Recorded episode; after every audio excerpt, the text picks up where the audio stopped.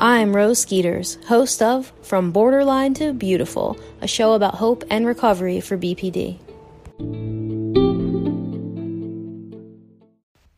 Hello, and welcome to another episode of From Borderline to Beautiful.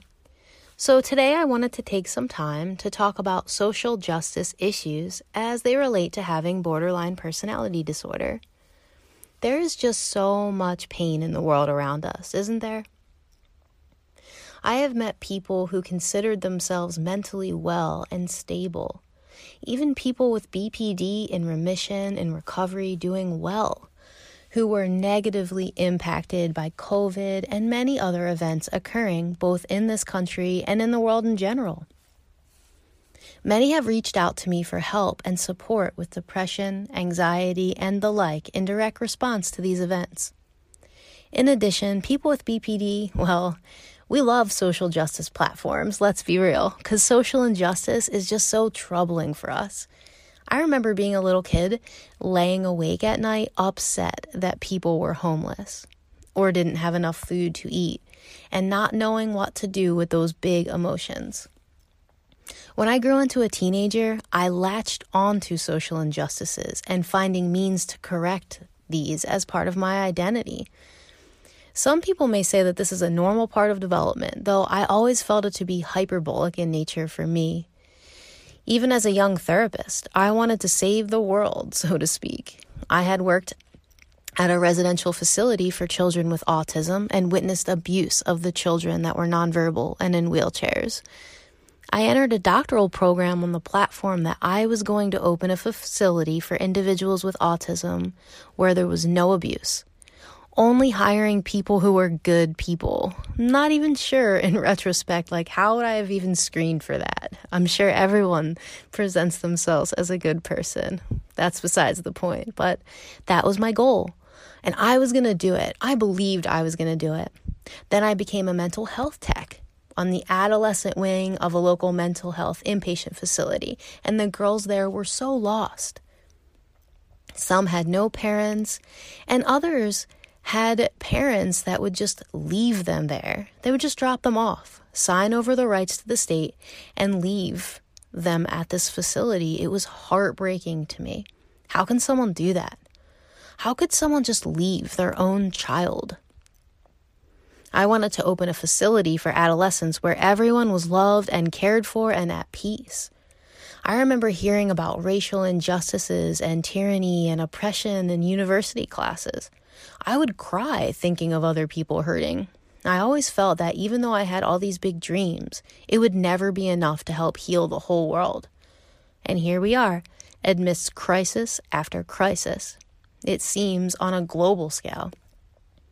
So, what do we do with those big emotions and ideas and thoughts and feelings? How do we overcome depression and anxiety as a result of the things happening in the world around us? Well, first, I want to say that during the times where I had witnessed the abuse in the autism facility or the abandonment in the mental health hospital, I also myself had an eating disorder. I had a negative self image, a chaotic mind, and an inability to connect with others on a deep level, and no idea who I was in terms of identity. I could not regulate my emotions well in my personal life, nor could I manage to even brush my teeth or clean my room. I have this vision of myself laying amongst piles of clothes with gum disease, I'm sure listening to music loudly, alternating between crying and worrying about what I could do to help the world around me as a teen, and like even into early adulthood, I would feel this way. I eventually began thinking on a more micro level, maybe just because I grew up, and I was also training at the time as a therapist. So I was looking at how people could improve their relationships I was on research teams and reading books about these things, trying to learn how to help others, while also in an abusive relationship, making impulsive choices and being tyrannical towards myself and towards my mother. So, what's wrong with all of this? Well, I was a hypocrite and a bigot because I lacked self awareness. I didn't realize it. You know, I definitely wasn't walking around thinking to myself, like, oh, you're a hypocrite. You probably shouldn't help anyone else.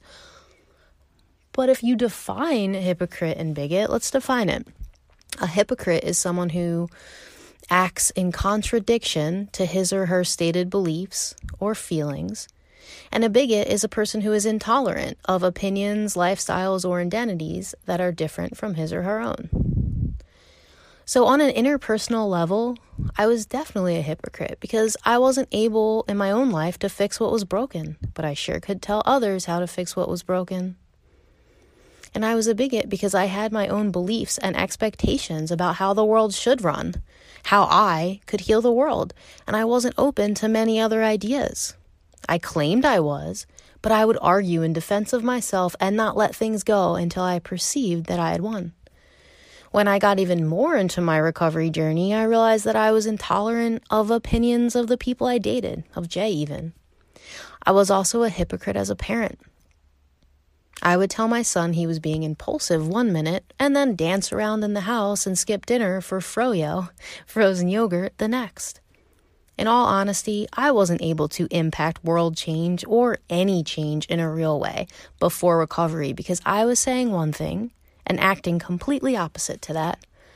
I felt chaotic as a result, and I would go hard into a social justice movement and crash and burn because I was a mess inside. I don't want to tell you to give up the things you are passionate about because you have mental illness. No way. I also don't want to tell you to give up the social justice platforms because you can't do anything to change it. No way to that, too. I do want to tell you today that if you want to impact the world around you and see real social change occur, you must first learn how to organize your inner chaos so you can be impactful. People with BPD can do such amazing things with the kind of passion they have. Think about it. Imagine you as the stable version of yourself, but with a hyperbolic temperament, just executing every goal so that you can impact change in your family, in your community, in your state, or even globally if that's your aim. I mean, aim high. Jordan Peterson talks about the importance of cleaning your room as a metaphor before you try to change the world. I agree wholeheartedly. Some things people come to me about that trouble them are injustice, inequality, tyran- uh, tyranny, bigotry, hypocrisy. These are troubling things, yes. Though I urge you to ask yourself whether or not you, on an interpersonal level, have a hard time not engaging in these behaviors. So, once again, what do we do with these big emotions and ideas and thoughts and feelings? How do we overcome depression and anxiety as a result of the things happening in the world around us? Here is a three step formula to shift your focus from the world around you to the things you can control in order to prepare yourself to impact change on a larger scale as the hyperbolic and capable version of yourself. I don't know why I said three step formula. This is actually a six step formula. Apologies, guys. All right, number one. I want you to list out everything that is currently troubling you.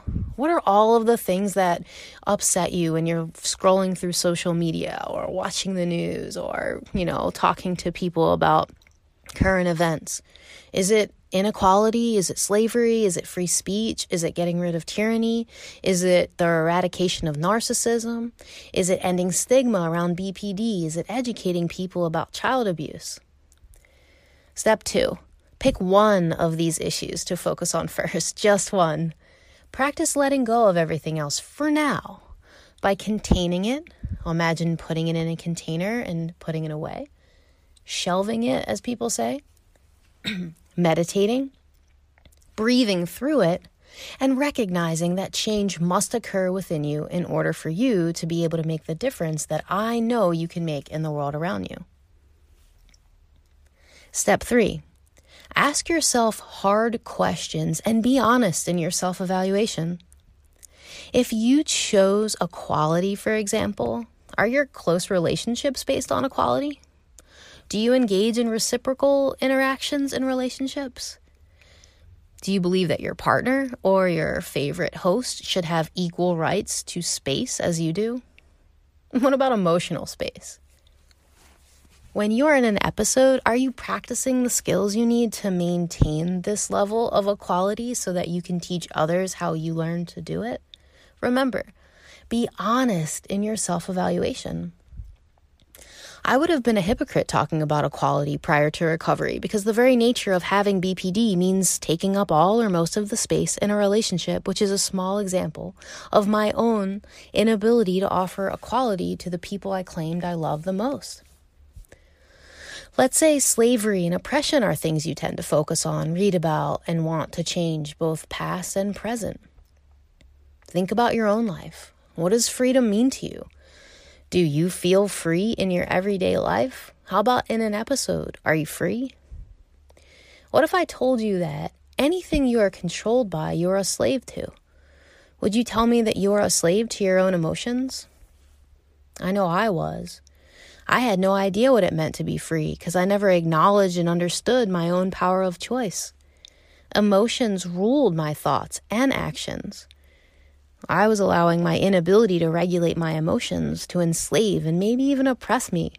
If my choices are made based on avoiding emotions and based on a strong, impulsive, emotional reaction rather than an actual thought out response, how am I free? How can I even talk about freedom if I don't know what it means? And remember, I'm talking about on an interpersonal level, right? A micro level. How about BPD stigma and tyranny? Are you someone who fights against the idea that recovery is possible? Or do you advocate that everyone should just accept their illnesses? Do you cringe when you hear someone you love is reading that book, like, uh, what's it called? Oh, Walking on Eggshells? Are you trying the best you can to become someone with a stable identity? Are you paying attention to your own tendency towards tyranny, especially in an episode, whether it be directed inward towards yourself or towards those around you. How about wanting to stay away from like this buzzword toxic people? Everything is toxic, right? Well, how about you? Are you toxic in an episode? Doesn't having a favorite person, someone who you rely on for your own happiness, indicate toxicity in relationship? Okay, so I think you're all getting my point here. And I just, I want everyone to be aware of the fact that there are real horrible injustices in the world happening. And that's why I wanted to do this podcast. So I'm in no way minimizing that. I am saying that step three is to ask yourself hard questions and be honest in your self evaluation so that you can one day impact change. All right, number four once you've done all of the self reflection and you've chosen the thing that you're going to work on in your own life, I want you to embark on your journey and record it. If you chose a topic and found after honest self evaluation that you need to work on your life before you can impact change in society, start focusing in on that skill and record your journey. After all, your story itself can become a beacon of light in a community of people suffering. Every time you feel yourself getting lost on social media, in conversations or posts about social injustices, notice this and become mindfully aware of shifting your focus from a macro, so large, to a micro, small level. Remind yourself that you can absolutely impact the world around you once you have figured out how to do it yourself. If you experience anxiety and depression as a result of these issues, focusing on the things you can control is a great start to recovery. Step five, take yourself seriously. Believe in your own capability.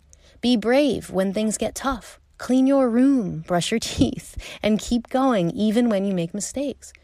Remember, that others will take you seriously when you take yourself seriously, therefore, improving your ability to impact change in the world around you. Step six, aim high. Once you feel that you are able to be genuine in the skills that you have developed on an interpersonal level, aim high. Get back out into the world and start teaching others what you have learned. Take your passion and run with it. I believe that this community of people, our hyper Bolic neurodivergent community has such potential to help others and to impact change, though we cannot do this successfully and in a sustainable way until we can help ourselves. So thank you all for listening and stay tuned for the Q&A.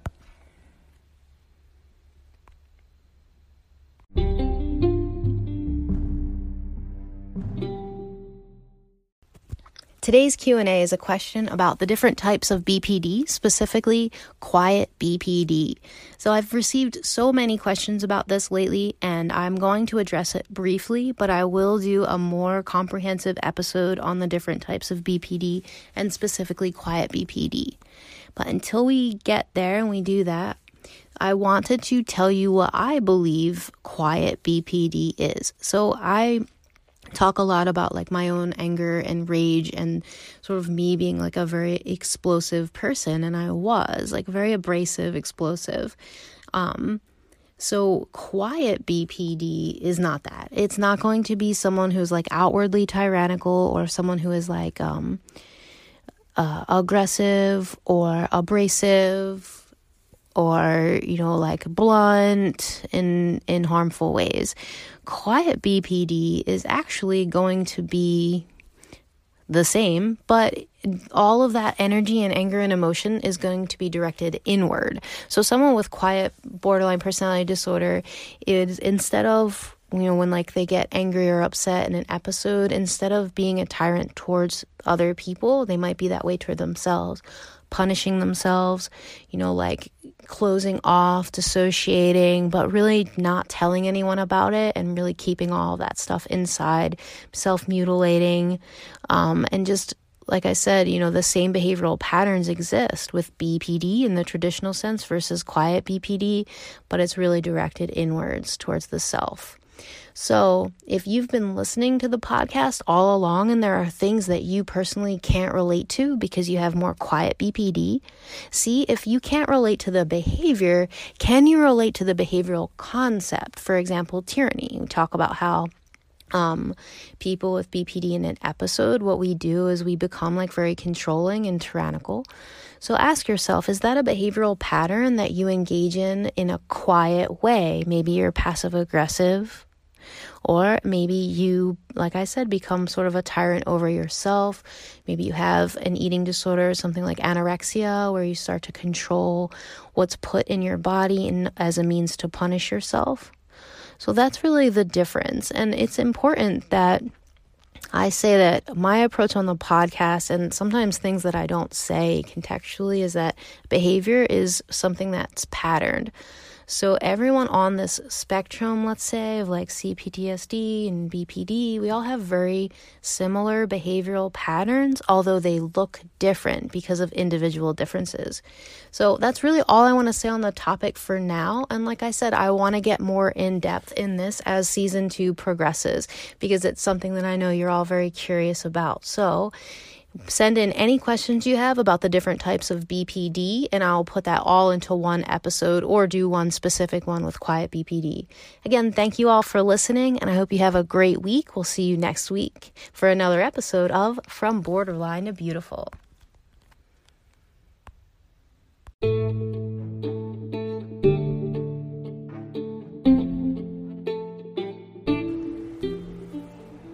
Okay, thanks for listening. That was from Borderline and Beautiful, a production of Thrive Mind Body LLC, online coaching that helps frustrated individuals, resentful couples, and disconnected families navigate through tough times. Visit us on the web at thriveonlinecounseling.com.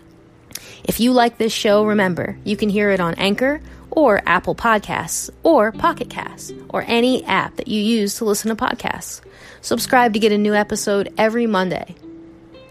If you want to get in touch, you can leave me a voice message. Some of you had some comments and questions from the last episodes, and I'd love to hear whatever questions you have too. Just download the Anchor mobile app, search for From Borderline to Beautiful, and tap the message button to send me a voice message. We'll have all those links in the show description. Okay, we made it. Thanks again for listening. I'm Rose Skeeters, and I'll be back next week with another episode of From Borderline to Beautiful. Talk to you then.